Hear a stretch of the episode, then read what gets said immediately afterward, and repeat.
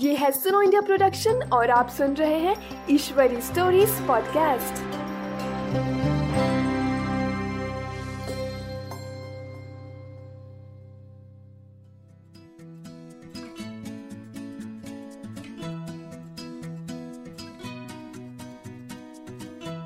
नमस्कार, आपका स्वागत है ईश्वरी स्टोरीज पॉडकास्ट में, जहाँ आप सुनेंगे पर्यावरण की कहानियाँ।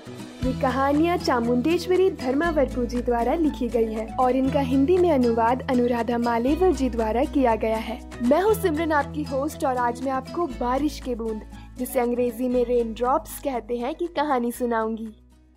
छोटी प्रकृति अपने कमरे में से बारिश देख रही थी। थोड़ी देर बाद बारिश बंद हो गई, लेकिन प्रकृति अपने मित्र बारिश के बूंद के इंतज़ार में बैठी थी। प्रकृति ने पूछा हे बूंद, इतने दिन कहाँ थे? तुम तो गुम हो गए। कहाँ थे इतने दिन? बूंद ने कहा, अरे मेरे मित्र, मैं तो एक जगह नहीं ठहरता। घूमता रहता हूँ। पशु, पक्षी, मनुष्य, पेड़, सब मेरे मित्र हैं। सबसे मिलकर आता हूँ।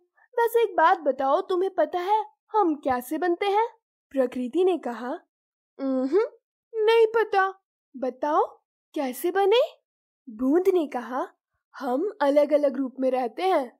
प्रकृति ने पूछा, पानी जैसे क्या? बूंद ने कहा, हम पहले नदी, समुद्र, तालाब, कुआँ, बर्फ़ में रहते हैं। धूप पड़ने पर गर्म होके भाप बन जाते हैं। हल्के होकर आकाश की तरफ़ ऊपर चले जाते हैं। बादल बन जाते हैं। जब बादल भर जाते हैं तो बारिश बनकर नीचे आ जाते हैं। फिर से नदी, तालाब समुद्र और ज़मीन में मिल जाते हैं। कभी कभी ओले होकर आते हैं।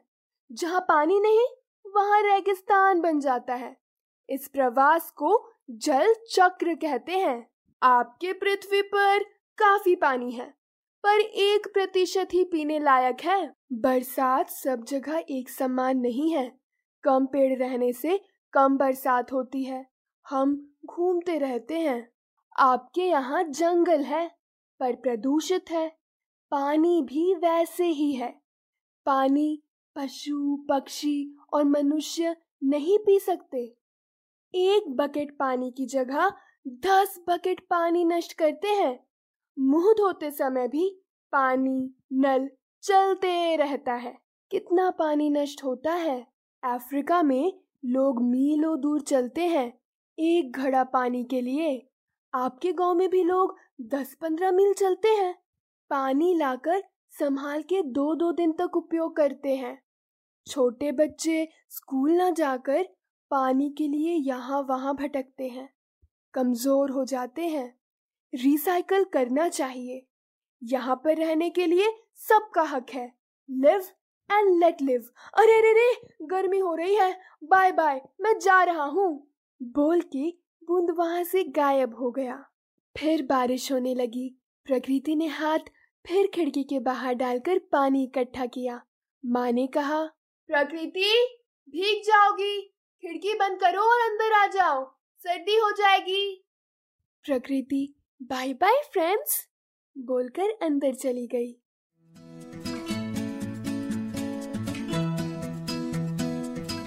तो ये था आज का एपिसोड। ऐसे ही बहुत सारे एपिसोड हमारी वेबसाइट www.sunoindia.in और अलग अलग पॉडकास्ट ऐप्स जैसे आई Google podcast Spotify Jio Saavn और गाना पर उपलब्ध है, जहाँ आप पर्यावरण से संबंधित और भी बहुत सारी कहानियाँ सुन सकते हैं। अगर आपको हमारी कहानी अच्छी लगी तो आप हमारे वेबसाइट पर जाकर हमें सपोर्ट कर सकते हैं, ताकि हम ऐसे ही और भी बहुत सारी ज्ञानवर्धक कहानियाँ बच्चों के लिए बनाते रहें।